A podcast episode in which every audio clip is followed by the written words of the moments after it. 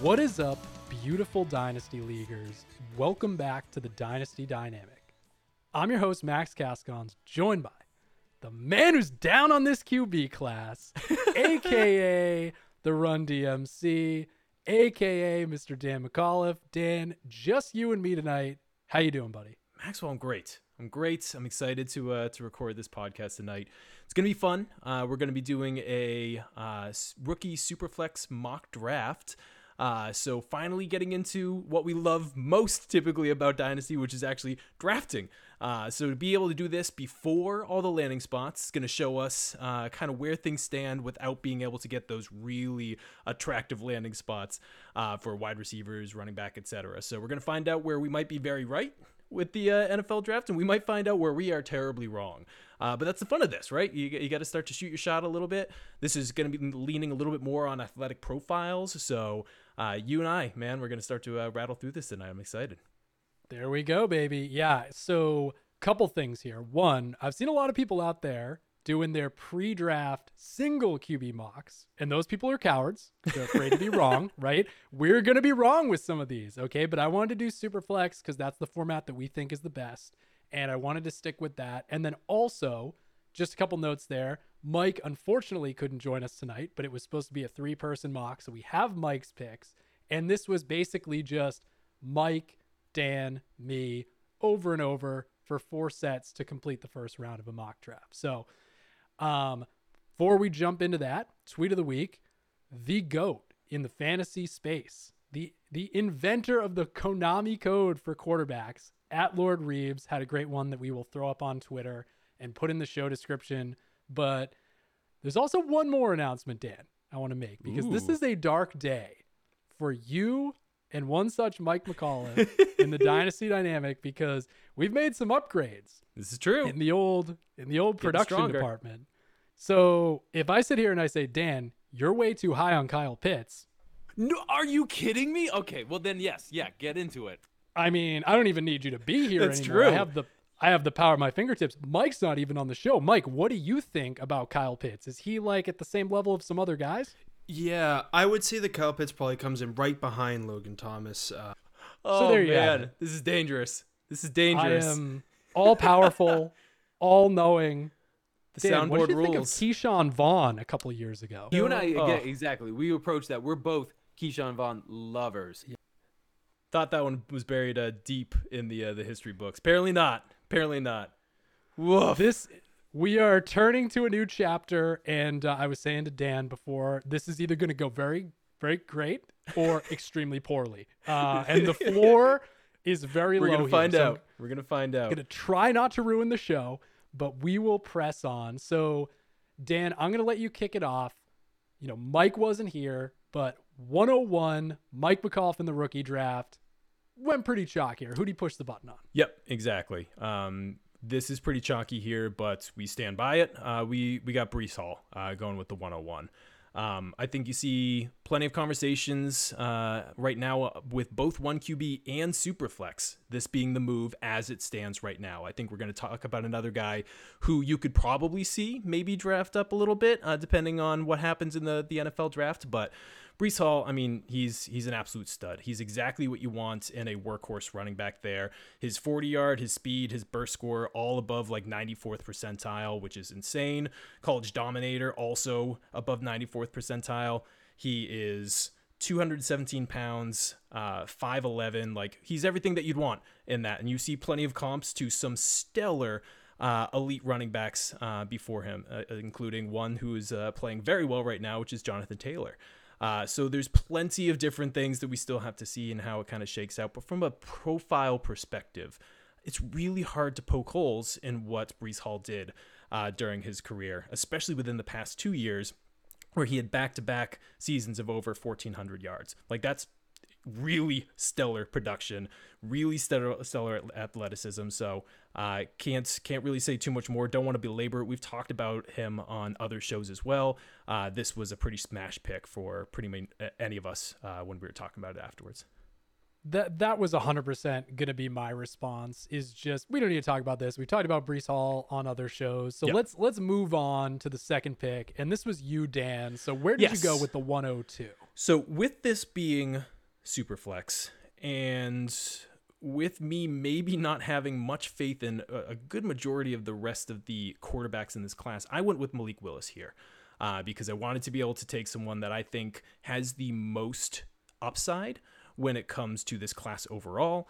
Uh, as we were mentioning earlier with the whole Superflex Breece Hall, like there could be a scenario where if Malik Willis gets enough uh, draft capital, that he could be considered at the 101.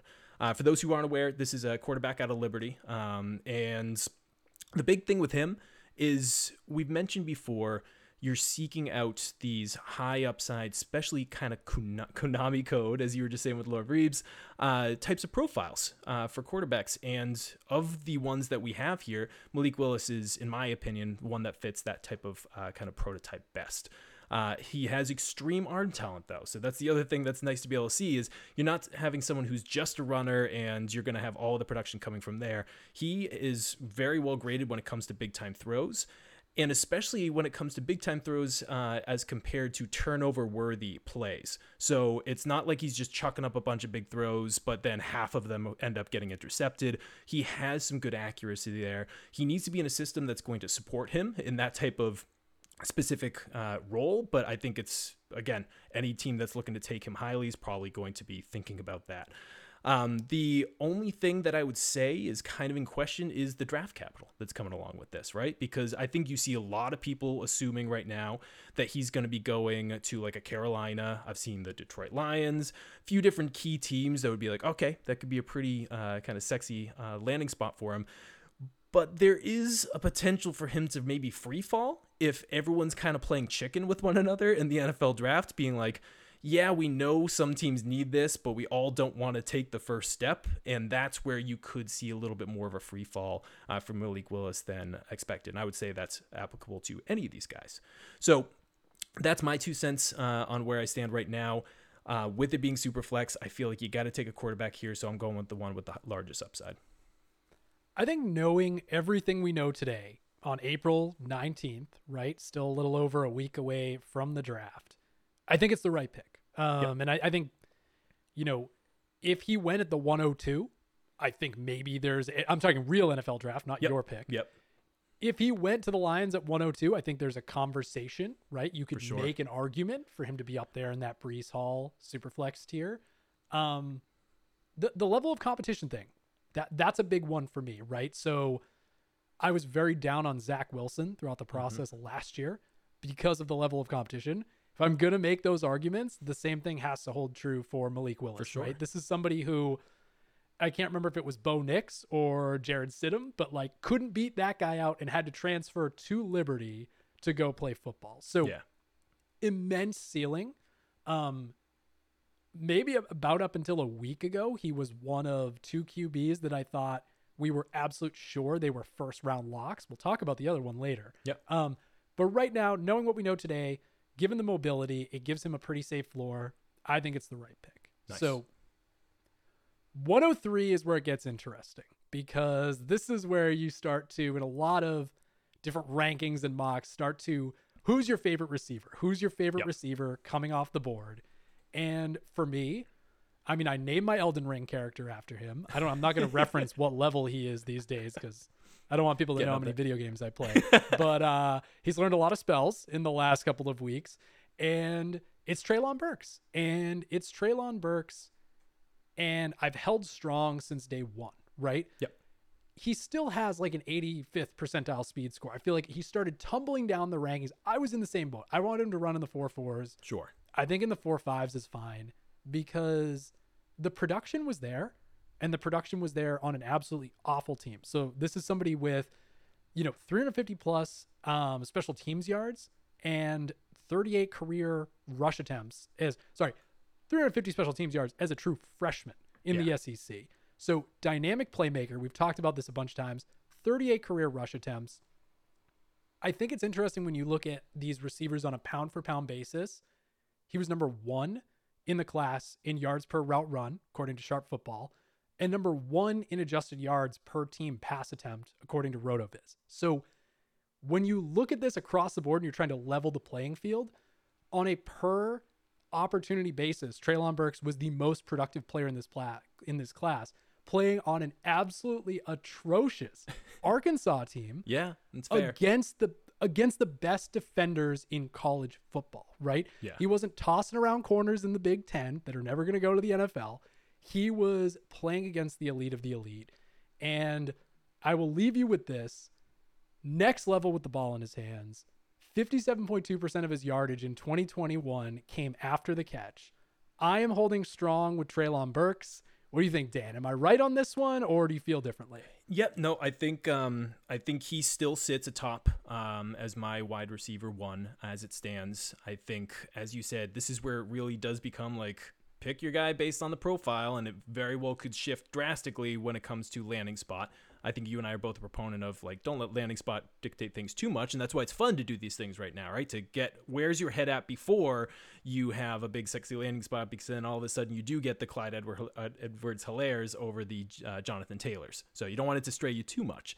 Um, but I would say, as it stands right now, um, to be able to look at the production that he had on a not ideal offense against some stellar defense, uh, and to be able to uh, have that amount of production kind of after catch and really be able to make his own plays, I think that means that he can be very friendly from anything from a veteran quarterback to even a rookie. You're going to see a lot of these landing spots are going to land uh, guys with a rookie quarterback or a like second year quarterback who really does need someone who can make big plays happen. And I think he's definitely someone who's going to be able to do that. Uh, so yeah, I think as it stands right now, Treylon Burks is sitting there, uh, but there is another guy who's pretty darn close for me uh, lately uh, in the rankings, and maybe that translates nicely into the next picks that we have here. So we have the 104, uh, which was a pick by Mike, and that is Drake London. So this is wide receiver out of USC. Um, first thing I want to cover is just his stature and his his height and weight here. You got six four. So, uh, to my uh, knowledge, one of the taller uh, wide receivers in this class by a, a solid margin in 213. So this is fitting more of a true like alpha proto- profile when it comes to just like his stature there, which I definitely take into account. It's something that I- over time, it's actually been proven that those with slightly higher BMIs hold up better in the NFL and are going to produce more fantasy points. So I want someone that's already kind of coming into the NFL helping fit that mold there. But when it comes to production, one of the things that is a metric that you and I we have always loved. I'm still trying to find the ways to be enamored by it, but not be jaded by it, because we do have the Bryan Edwards, etc. of the world. Uh, but it's breakout age, and it's basically uh, your ability to um, make your mark on a team uh, early when it comes to a market share and production standpoint. So his breakout age of 18.1 is a hundredth percentile breakout age. Uh, pretty stellar. And basically, it means that as soon as he stepped out on the field his freshman year, he was a boss, especially when it came to uh, how he was being compared to some of his other teammates. And so let's take a look at his other teammates there, right? We have Michael Pittman, who is now rocketing up uh, a lot of people's draft boards because of what he did last year. Uh, and now getting, uh, in my opinion, a quarterback upgrade with Matt Ryan. Uh, and then I- Amon-Ra St. Brown, another uh, guy who's just a total um, stud when it comes to what he did last year. I think we've had our arguments. Is he going to continue to do that? Um, up in the air. It's a question mark, right? There's some things kind of against him, but we still can't dispute that he did some pretty great things on the field last year. So those are two good talents. And he uh, uh, and Drake London still came onto the field and produced immediately uh, with those guys as teammates there. So the other thing, uh, just that kind of comes along with is the target share. So we're looking at 81st percentile target share, about 27%. The only major question mark I kind of have right now is athletic testing, uh, to which there is none because there's been opt outs uh, both at the combine and pro day for some of the big metrics that we would want to be able to see with 43 cone, all those types of things. So it does beg the question why is that happening? Uh, why is he opting out of these things? Uh, and is there a concern that they're kind of trying to hide some things as he compares to some of these other wide receivers in this class? Um, or is it just uh, like a confidence of, hey, not necessary, go off what you see? He's kind of told uh, a lot of scouts, watch the tape, you'll see how fast I am, uh, but then kind of leaving it at there. So that's the one thing that's like hard, especially for you and I who really do love seeing the athletic profiles of wide receivers. Not being able to see that is the biggest question mark there. But regardless, uh, looking at the production he had, his breakout age, uh, and just his overall kind of size puts him at the uh, the wide receiver two for me. Yeah, it's funny. We were having this conversation throughout the last couple of days where and and now the big knock on Drake London from everybody is he had a lot of contested catches, so now he's N'Keal Harry in Yes. rookie drafts, Oh, man. right? Which Yeah. once upon a time, being N'Keal Harry was a good thing. okay? Exactly. he was he had a great profile. That profile is of, still uh, good. Someone can still have a good profile and, and fall flat on their face, but that's a story for another day. Yeah, and and it's funny that we lead this draft with the two kind of really prototypical alphas. I mean, Christian Watson, we're not going to talk about him today, but I mean if if he can uh if he can play up to his athleticism, I mean, he could be a problem in the NFL as well. For sure. But these are really the two wide receiver one archetypes in in at the top of these boards. Yep. And people are like, well, Drake London contested catches. That was a big part of his game. He's N'Keal Harry. People are also saying Trey Holland Burks is N'Keal Harry. So they can't both be N'Keal Harry. This is people, true. okay? Exactly. Well, Maybe one of them can be N'Keal Harry, but um, I'm not as concerned about the athleticism piece that you mentioned. It'd be a nice to know. Yeah. Um, but with the size, with the resume, all the production with other, not just other drafted pass catchers, but other drafted pass catchers that have proven to be really good on an NFL field, I'm fine with Drake London. He's still sitting at two for me, just because, and we will get to this this player in a moment. Um, of kind of the top wide receivers, I think they are the safest bets to fill a wide receiver one role in today's current NFL. Which brings me to the third wide receiver off the board, the next pick at the 105, Dan. This was you. Who did you push the button on? So with this one, I ended up pushing the button on Garrett Wilson. Uh, definitely, of course, would have been interested in the other two as we just talked about him if he fell there. But now this becomes the. I think, in my opinion, I have all three of these wide receivers in kind of one glommy group right now that haven't fully separated, but you got like your 1A, your 1B, 1C. Uh, so Garrett Wilson here, he's wide receiver out of Ohio State. And just as you said, the main reason uh, for me that he kind of falls uh, below is in terms of the alpha size profile. He's a little on the lighter side, uh, still tall, tall, decently tall. I mean, we're talking about six um, foot flat and 185 pounds. Uh, so not tiny, but definitely a little slimmer um, and compared to some of the other guys we've talked about. He's got great speed. He ran a, a 438 um, 40, which is 95th percentile, which is really nice to see. And he also was very productive with some really stiff competition. I mean, we're going to talk about another uh, wide receiver, o- uh, Olave, later. Uh, and then you also got JSN. Who Well, is- spoiler alert. yeah, exactly. He, he, guys, he does exist in this first round here. Spoiler alert. Um, so you got some other like real stiff competition when it comes to uh, wide receivers on the field and being able to kind of make kind of name for himself. And I just think of um, the two Ohio State. Uh, wide receivers we have here, I just I prefer him uh, a bit more. I think he was more productive and just has a, a certain edge to his game um, as compared to the other ones there. So I was torn because there's probably another guy right after this that we'll talk about where I was kind of weighing my options. I, do I want to take Garrett Wilson or do I maybe want to go running back? Um, but again, I think I don't want to discount what Garrett Wilson has done um, for his college career, and I do think he could find a very nice landing spot. Um, that would make it a lot harder for me because if he finds maybe, let's say, the most attractive landing spot out of some of these three, it might start to shift my mindset a little bit. But as it stands right now, from a production standpoint, he's my wide receiver three. Yeah, and I there are some people that have him as the wide receiver one right now, Yep. and and you know again, it is fun to get this tape for us, put it out there of where we had these guys pre-draft, and then look back. But to me, I think the thing, first of all, Garrett Wilson, five-star recruit coming out of high school, Yep. played on a monster Ohio State team um, with Olave, with maybe potentially if he comes out next year, the best of the three of them, Jaxon Smith-Njigba. Um, absolute beast. And they're shared the field with another player that might come up later in the show now that we're doing teasers, Dan. Um, but I think the thing to me is just I worry about I think he's probably the safest pick of these three. Um, very, very refined route runner, absolute stud after the catch, just ability to make plays in all quadrants of the football field. And like you said, I mean, runs a 4.38, so has the speed to threaten everywhere.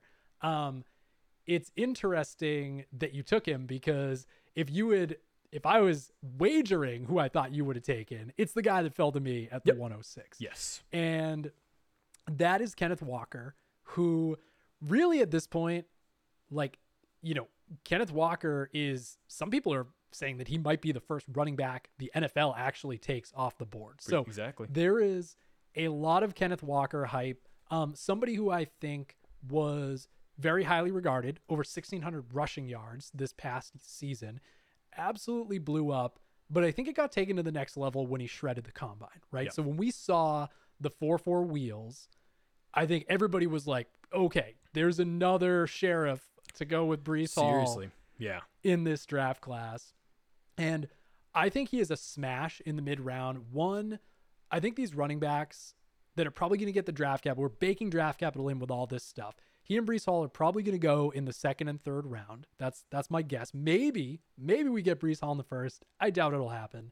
But I think with Kenneth Walker, the two holes that you can poke in his game is one, you know, the inability early in his career at Wake Forest to really seize the role was concerning. Yeah. Um, I did actually take a look at his sophomore season, and though he still wasn't like the lead lead runner, which you know you want you don't want these guys to be in a committee, right? Yep. With with other guys that aren't really being talked about in this draft class. You want them to be the lead back, but it would have been about a thousand yard pace, which would have put him in a thousand yards his um, sophomore season, and had like I said, an absolute explosion, sixteen hundred yards. I mean, that game against Michigan, fifth ranked team in the country, probably one of the top defenses, 197 yards. He's put everything on film that we want to see, and he's checking a lot of boxes that the metrics community wants to see.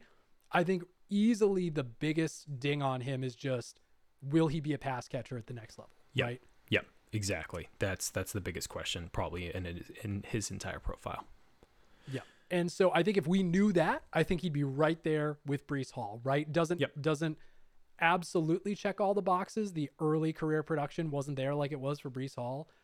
You know, I, I like I said, I think this is a smash in the um in the sixth slot. I I honestly, the more I was thinking about these mix of players and how you shoot for floor and ceiling and how you want to structure your drafts, I think you can make an argument to take him as high as the 103. I Um, don't disagree. I think you're you're spot on. Is in this particular instance, I can almost guarantee he's going to be higher post draft for us if we we do another mock draft afterwards. Just because I do think the NFL is going to love what this kid can do. Uh, I do think he's going to start to rocket up draft boards.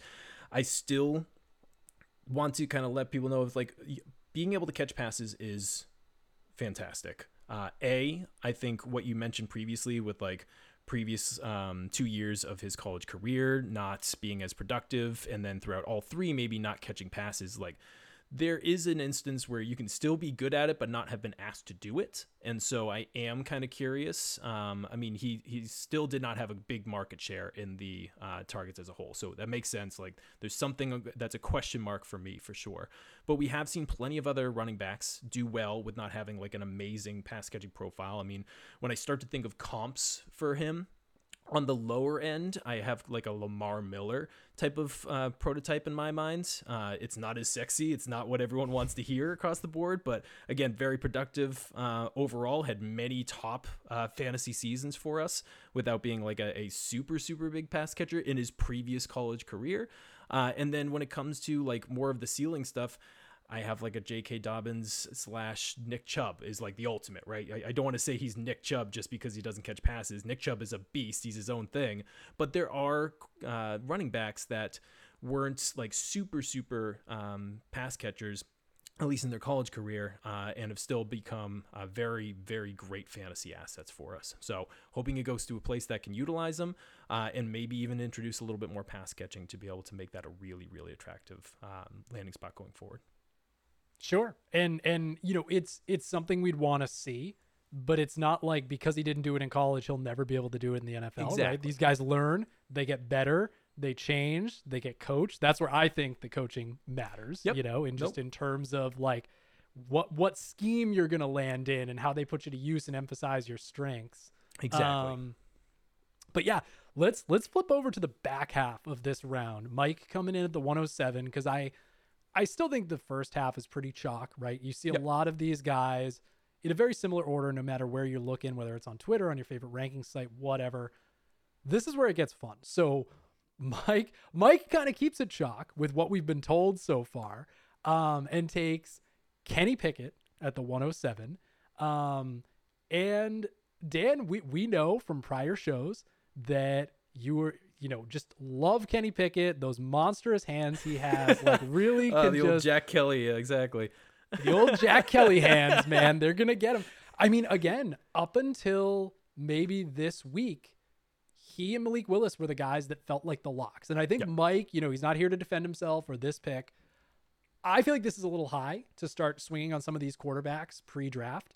Um, there's some rumblings that, that Kenny Pickett might be in free fall mode in the Yep. NFL's eyes. Yeah. And, you know, we never know why, but in general, I've covered Kenny Pickett on prior shows, you know, really balled out in 2021. Like the biggest single leap pro football focus in terms of uh, rating their players has seen in a year five. And that's coming from the service that charted Joe Burrow in that LSU year. Man. Um, 42 touchdowns and seven interceptions this past year, 13 and nine the, the prior two years, exactly 13 and nine in 2020 and 2019. So, my thing with Kenny Pickett is just I, I get that there's a lot of things that the scouts like accuracy, timing, those types of things.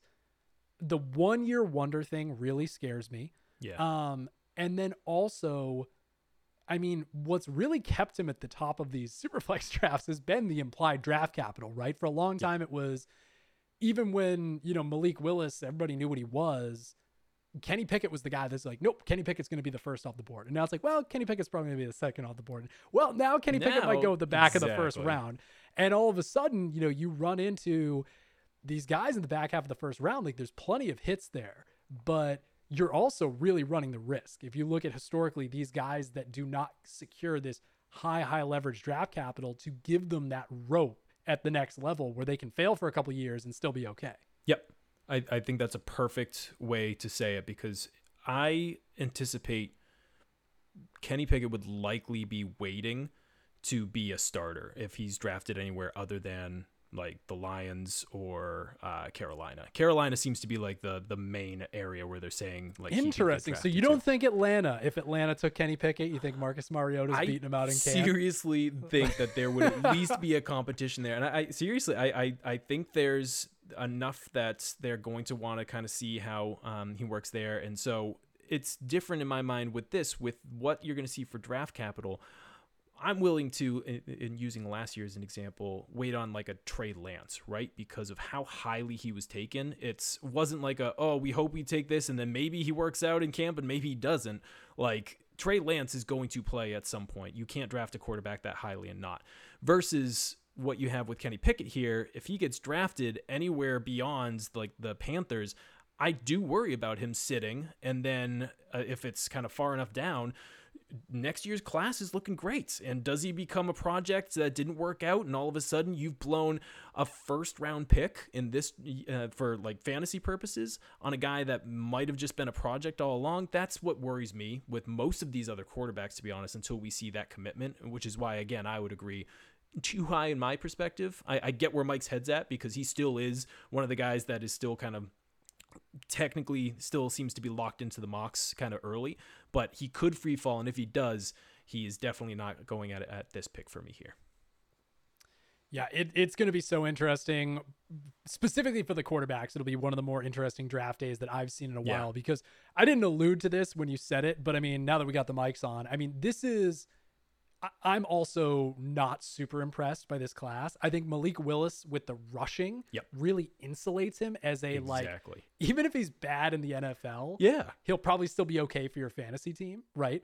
Um, especially if, if he gets the draft capital that we're thinking. But with Kenny Pickett, that's not there, right? And um, we'll we'll cover some more of these guys as well. But you were up next, so with the 108, did not go quarterback position. Let us know who you No. push the button on here. All right. So we, we started to, to gently allude to uh, to him uh, earlier when we were talking about uh, some of the other Ohio State uh, wide receivers, but we got Jameson Williams here. uh, who is wide re- receiver Alabama, um, which is most recent school that he was at, but he was uh, over at Ohio State previously for his first two years. We'll get into that in a moment. Um, first thing, taking a look at, we got 6'1, 180 pounds this is one reason why he kind of falls down a little bit because I do want to see someone that has a higher BMI there, a little bulkier, a little bit more fitting the alpha profile. Not outrageous, but definitely uh, would love to see potentially if he's able to bulk up a little bit uh, going into the season. That would be fantastic. But that could come at the sacrifice of what? elite speed, and that's something that he has. He wasn't able to ta- uh, test at the combine there, but they haven't clocked it a 4 3 uh, 40, which is a 100th percentile. Like the dude is super, super fast. So it's really nice to be able to see that. That's something that the NFL values very highly. We've seen plenty of other wide receivers uh, get overdrafted just for that one skill set alone. Uh, if you're up in that out echelon. of the same school, no less. yes, exactly. It is very true. um, and so there is the, the, the worry, though. Of course, um, he is rehabbing his ACL, uh, and that's one of the main reasons he slipped down boards. But again, got to take him at their word. But the doctors um, that have kind of checked him out, they don't see any damage or anything that would be making him lose uh, a step. That has yet to be determined. There's still plenty of recovery process along the way, but it is nice to at least kind of hear that um, kind of mentioned uh, by them. So the biggest thing to kind of point out is the reason why he's here. It, amazing, amazing junior year. Uh, he was super, super productive uh, over at a great Alabama team this year. He led the SEC in receiving yards, yards per reception, and touchdowns. 1,500 yards and 15 touchdowns. Insane season. Really, really Had great 350 teams, 350 yards on special teams too. yeah, that's true. Honestly, I saw that. I was even going to bring that in here too because I know you love your uh, your special teams there. So love my kick across the board, absolutely uh, fantastic to be able to see, um, and which is why we're talking about it now because it just it blew a lot of people away. But there is probably the one question um, that a lot of people have around him, and it was actually maybe similar to some of the stuff that we're talking about with Kenneth Walker, et cetera, is like was highly underutilized uh, in his first two years, and you could argue that he wasn't able to make enough of an impact to make the field. I was going to say underutilized is a nice way to put it. well, yeah, exactly. Now knowing what we see retroactively, I would say underutilized, right? Because we're seeing, uh, we saw him do monster things this year. So now it's hard to say for those two seasons without seeing this third season that he was underutilized because he didn't know what he could do. Now, but uh, again, Ohio State, uh, you had uh, Olave, you have um, Garrett Wilson, like hard, stiff competition, right? So in his best interest, especially seeing uh, JSN be coming into the the fold. He's like, I'm out. I'm going to Alabama, and he absolutely blows it up. So the kid knew what he could do. Um, whether the coaching didn't see it that way, whether they just valued what uh, Wilson and Olave and all those guys were doing instead, it is what it is and it's hard to kind of parse through right because it is this massive question mark of like what were they seeing over at ohio state that wasn't getting him on the field and then he has this blow up you can't discount that. This is an incredible season that he's had there but it is a little bit of a buyer beware with like we saw the, that massive jump with kenny pickett. We saw it with um, kenneth walker. This is we're kind of in this group now right of these one hit wonders. And now we have to we're kind of forcing ourselves to think through what is the signal and the noise and is this something that is going to continue as they go into the nfl or was this right place right time uh, etc so overall the good news is it does seem like the nfl is in on Jameson williams still uh, you're seeing a lot of mar- mocks that are still putting him in the top 20 uh, so if you were able to lock in that type of draft capital that's going to make me feel good about it because at that point that's the nfl saying this isn't a one hit wonder. This is someone who is going to be a star in the NFL and putting their money where their mouth is when they push the draft button in the top 20 there. So if that happens, I I mean easily I think I see him bump up uh, one spot here in our mock draft uh, ahead of like a Kenny Pickett and then it's even becomes a larger question seeing where the other landing spots are for the other guys because I am very hyped on him and the fact that that one season he put up was fantastic. So I rest my case with Jameson Williams, the uh, the ACL Yeah. boy. it it was an interesting one. Um, you know, we we were lazy. We just did this draft via text message, especially in our little our little group message. Uh, why even fire up any app? We don't need it. Um, and when when you texted the Jameson Williams pick, uh, first of all, I think it's fine. I think him and, and a couple other players we'll talk about next. I mean, it's it's really hard to detangle some of these guys in the group. It just didn't feel like a Dan pick to me. I mean, we've had probably 100, 200, 300 hours of dynasty Yeah. conversations at this point in our lives. And I was like, wow, I would have really pegged you for Chris Olave there. Hmm. Um, broke out a little earlier. Uh, I was even surprised you liked Jameson Williams with a 51st percentile breakout age. I know. I'm trying to get a little bit more with- well-rounded. I'm trying to expand my repertoire yes. here, but Well, you're doing a good job. Um, I mean, it, the transfer thing is such a riddle to me because on one hand, I mean, Dan, he did nothing his Yeah. first two years at That's Ohio true. State. Like, and it wasn't like there was another before before um, Jaxon Smith-Njigba came there. It, it wasn't like there was another third wide receiver stealing that production. I mean, J.K. Dobbins was having like 2,000 yards on the ground, but I mean, it, there was not a third fiddle there. And Jameson Williams, two years, just couldn't seize it. So Yeah. that's concerning. But the flip side of the same argument is he transfers to the toughest conference in college football. exactly. Like, if you don't think SEC teams are coming to, to take their shots at the champs every single week that Alabama's on the field, I mean, you're crazy. So I'm having a hard time with it. I do like the little cherry on top. I mean, he averaged like 35 yards per kick return, which is pretty ridiculous. And if we're going for speedsters, which also, by the way, your note in uh, in our show doc sounds like something my friend would text me trying to trade him to me. Doctors confirm should retain speed. um, that sounds like someone trying to sell me on a Jameson Williams trade tomorrow. But I mean, like he has the size to go with the speed, right? Where when we were like championing a Rondale Moore, like some of Yep. these monster dynamic athletes, right? Or you look at some of these guys that historically run in the four fours and the four threes and just don't have the size at the next level. Like at least he has a little bit of that size. I'll be totally honest. I'm not sure what to do with Jameson Williams Yep. at this point in time. I fair. guarantee you he goes in the first round because he played at Alabama and he had 1,500 yards last year. Yep. So I think the draft capital will be there. I think it's just do you want to shoot for the ceiling or do you want to shoot for the floor? Exactly. Which I think is a pretty good segue into my next pick that came off the board, which was Chris Olave at the 109.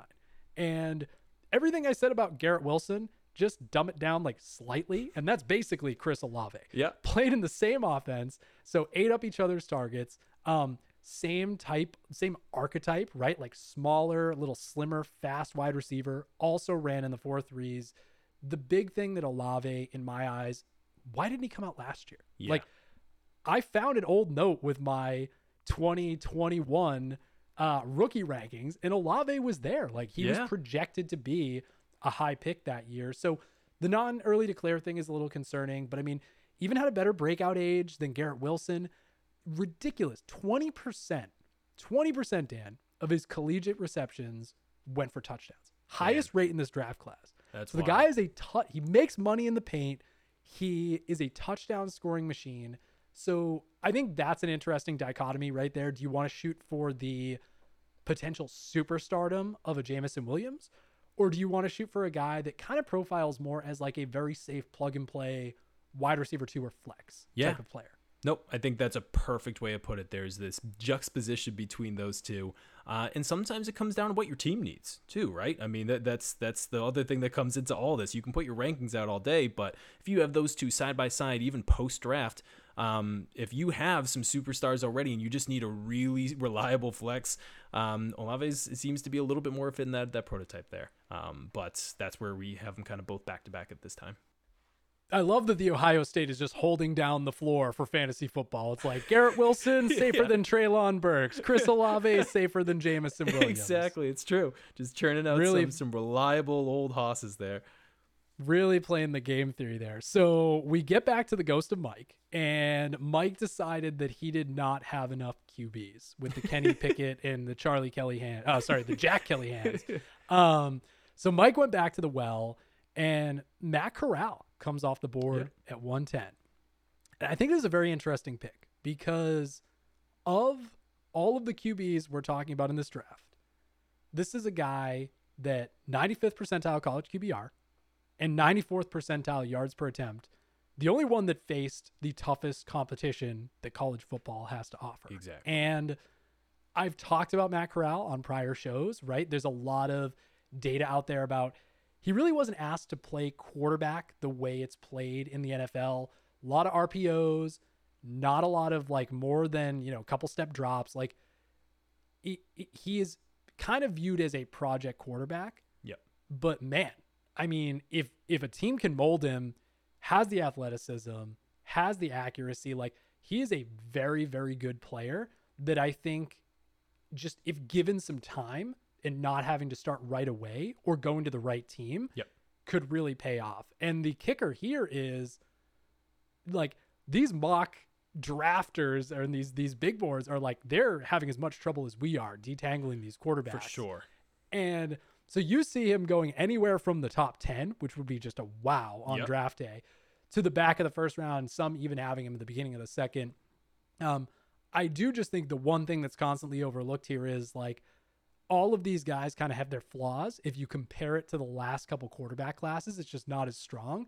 But Matt, Matt Corral produced three years in the SEC, and he produced Yeah. after Elijah Moore was gone, after DK Metcalf was gone, after AJ Brown was gone on that team. So, Mike, I, I kind of like this pick more than the Kenny Pickett pick um, at this spot in the draft. Yep. I think that again with with some of these quarterbacks, it's really just going to come down to landing spot and draft capital. Exactly. No, I, I- think exactly as you said, it's going to come down to the draft capital there because I do also see him as a bit of a project quarterback um, to be able to like sit and learn, etc.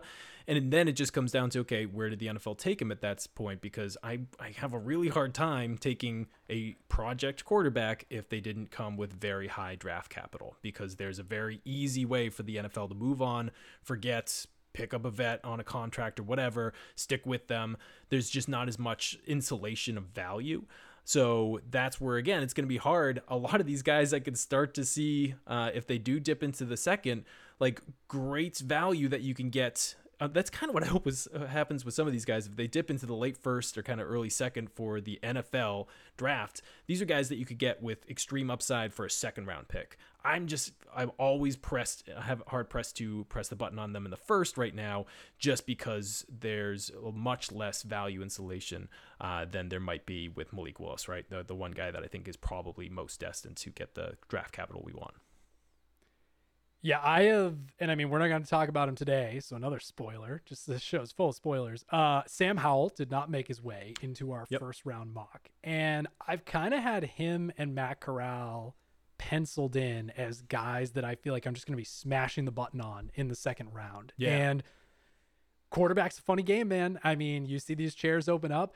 Jalen Hurts went in the second round. I was chanting and chanting for his path to open up, and it finally did. So Yep. some of these guys, you know, you play the game theory, you take the value at these positions.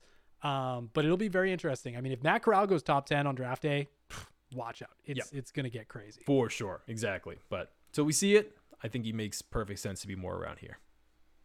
So second to last pick fell back to you, Dan, and uh, let us know where you took your last shot here. Yeah. So this this is actually uh, to just explain my my game theory just slightly here.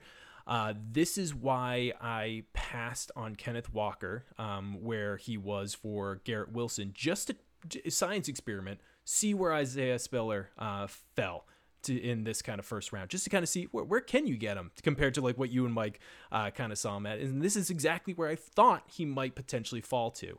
Um, so my pick here, Isaiah Spiller, uh, running back out of Texas A&M, and prior to like the start of this offseason, he was a bit more of a darling for a lot more people. Anyone who played Oh, in like absolutely. Devy leagues, etc., like he was way up there.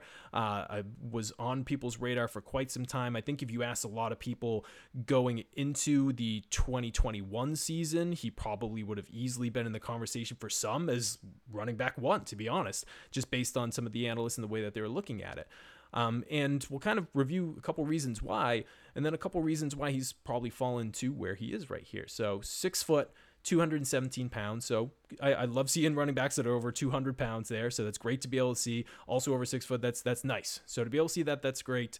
Um, the athletic testing um, during the combine and pro day, that is one thing that left a bad taste in people's mouths, right? We were wanting to see him faster, a little shiftier, etc.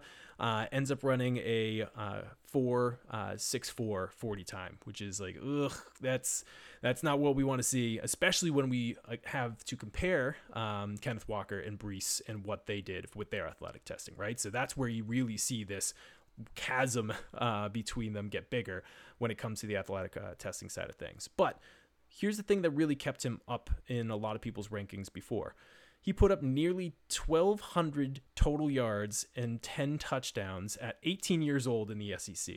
He immediately stamped himself saying, I am a running back. I am a good running back. And here's what it just kind of exploded onto the scene to show the world. Uh, and over the course of his career, it was basically three consecutive uh, total yard seasons of 1,200. Like that's that's impressive. That is awesome production in the SEC, the same uh, benchmark and ruler that we're holding some of these other guys that we talked about earlier to. So that is impressive to be able to kind of see. So I think the one thing that is starting to irk people is this athletic testing. Uh, I think people wanted to see him a little higher and I've started to, in my own personal rankings, started to take a look at some of the deeper metrics. And I actually just want to give a, show, a shout out to uh, Noah Hills uh, with the Twitter handle at Noah More Parties. Uh, he's over with the Breakout Finder as one of their lead analysts there, and he does some really good work. Uh, I had seen some uh, of his threads that he'd put out with Isaiah Spill, and the one thing that he really has as a knock is his like relative inability to run the ball efficiently as compared to some of his teammates. So he got great volume, right? And with great volume can come great production, even if it's not the most efficient production as compared to some of the other uh, teammates that he had. And that's important because they were given the same situation that Isaiah is, right? So, but so if you see them performing a lot better, was Isaiah really the most efficient, or did he just get the most opportunities? And that's why we start to see some of these explosive numbers. So it's something that gave me pause. It's something I'm going to be looking into a little bit more. Wanted to give Noah a shout out because I thought it was really interesting and definitely kind of challenged some of the beliefs that uh, he was right up there with Kenneth Walker and Breece Hall, uh, and just kind of helped me kind of think through a little bit how I wanted to to position him in this draft class. But at the 111, at that point, I love seeing that type of production, and it, to me, it was no brainer to try and scoop up who I think is the last of the remaining like top three of the running backs that you can grab in the first. Yeah, and you know, there's a lot of great sites out there that you know do mock drafts and a couple different sites that aggregate them. It's been pretty wild to see the numbers on Isaiah Spiller. I mean, a lot of a lot of guys have him going back of the third round now, which yeah. is still fine draft capital for a running back. But I mean, man, how how much things have changed in just a couple months. Seriously, I think it's you make a great point with the production, and it it almost feels like two sides of the same coin to me. And and first of all, I also saw the work by Noah, awesome stuff, um, just great analyst in general. But I mean, he's putting up these totals in the SEC being the athlete that he is, right? So it's yeah. almost like we're double dinging him for the like because he didn't have you know the Kenneth Walker 1600 yard season. It was very yeah. consistent year over year. Yep. He probably had about a thousand rushing yards and threw in a 100 to 200 receiving yards, which great receiver by the way, very versatile yeah, um, in the way sure. he was used in that offense. But you know, still able like at the running back position, he's still able to amass these totals in the toughest conference in college football, being the athlete that he is. That said, there's been a lot of research done, and the position that athleticism highly correlates to success at the NFL level is running back and definitely the tight end in the yep. last, you know, 10, 15 years. So him running a 4 6, I don't think it's a death sentence, but it, it forces us to push him down the boards. Yeah. Um, the slow guys that are great in the NFL, pretty few and far between at the running yep. back position, right? You're you're looking for the holy grail, the Arian Foster, right? The undrafted, unathletic guy that made it all work. Um, and there's certainly more than one way to win as a runner and a receiver playing that position, but I, I feel like a broken record at this point. I do think the back half of this first round is just so tough to detangle pre-draft. Yep.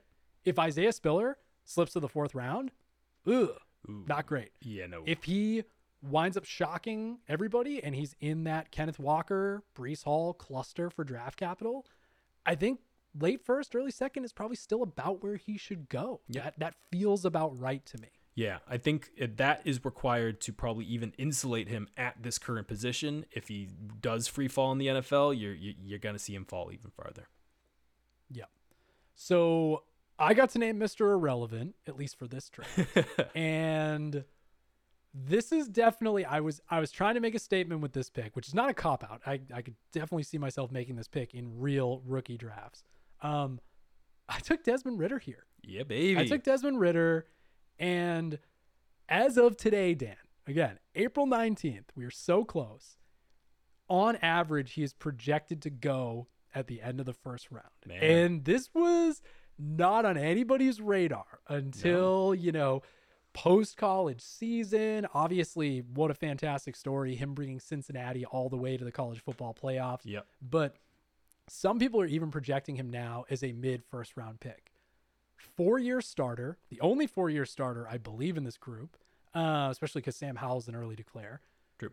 350 plus rushing yards every single season. And when he went to the combine and he put up those numbers, that four, five something, Dan just said, Whoa!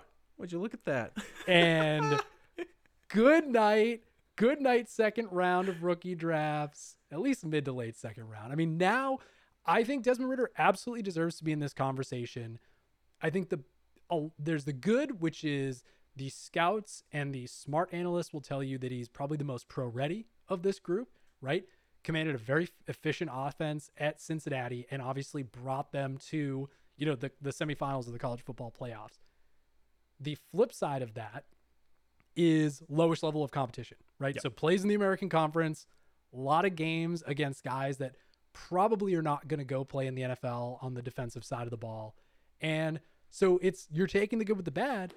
I'm basically taking him as discount Malik Willis here, right? Yep. He is pro ready quarterback, showed us the wheels in college, absolutely torched on the 40 yard track at the combine. And I think that if you're playing the game theory and you want to take the value at quarterback and look at guys that if he does get first round draft capital, I mean, some people, Dan, have him going to the Steelers. I mean, if he goes to the Steelers, good night, Mitch Trubisky. I mean, this Yeah. guy is going to get a shot.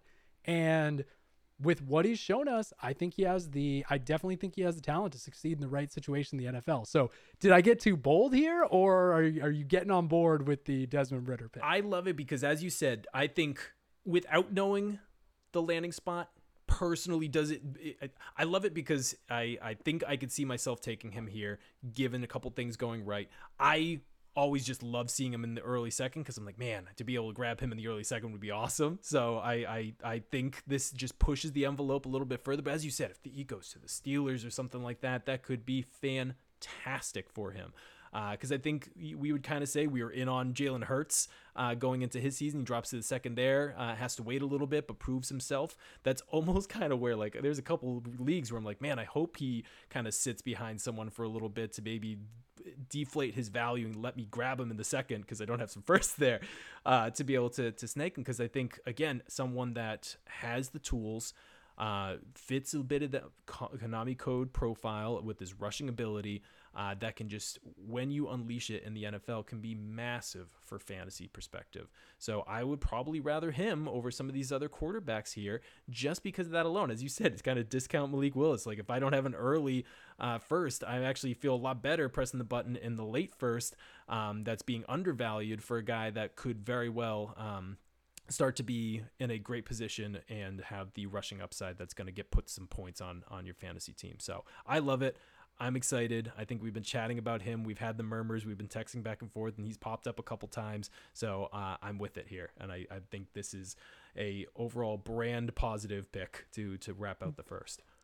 Well, I'm here to crush your dreams, man, because I think he's a great value at the beginning of the second round or the early mid second round in rookie drafts. But I am here today to start this Desmond Ridder in the first round movement. I- like this I'm- is I'm all for it if we can do it for the people, even if it does come at the detriment of some of the leagues where I do need him to go to the second. I think we can Sure. start it now, and I'm, I I'm, I'm all on board. be careful. I mean, he goes mid first round. I mean, the flip side is he drops to the third round. I just say I never said anything about Desmond Ridder on our podcast. Oh, You I don't know. Whatever. We have a soundboard now, Max, and we're gonna make sure that that gets brought back into the mix. That's fine. We got we got the dates. We know that it was pre-draft. We know that it was pre-draft. But but this was good, man. Honestly, I love this because this is the real process. A bunch of shows ago, we had Mike throw up the poll on the Yep. old burner account, and it was like, what do you value most when you're looking for information for your rookie drafts? And everybody just took the cop out and said draft capital, which don't get me wrong, if you were forced to only look at one data point, that is probably how you'd be the most successful as a fantasy drafter. If you were sure. like, give me the guy that the NFL likes the most, that is probably a sound strategy. But I think there's a lot of nuance here. I really enjoy the conversation and I think it'll be fun to fire this up again in early May and see how things have changed. Yeah, that's the best part about this, right? This is V1 of probably V2, V3 as it goes along throughout the offseason. Uh, we learn more as it goes along, but this is the first shot. It kind of based on profiles alone. This is what we got to operate off of, and I am excited to see who trends up, who trends down, and who we probably keep exactly where they are. So uh, I think this has been great co- uh, conversation here. I'm stoked to see what happens post draft. I'm excited for the draft. As you said, I think there's going to be a lot of dramatics going on with s- so many of the different kind of wide receivers and, and quarterbacks and where they're going to be taken. So uh, you, me, and Mike, we got to uh, do a little bit of a, a viewing party to see how the at least the first round goes down. Well, I can't top that. But if you'll indulge me one last time for the ghost of Mike, Yeah, I would say the Kyle Pitts probably comes in right behind Logan Thomas. Uh, So getting out of here for today, this is the Dynasty Dynamic. You stay classy, Dynasty Leaguers. Thanks for tuning in.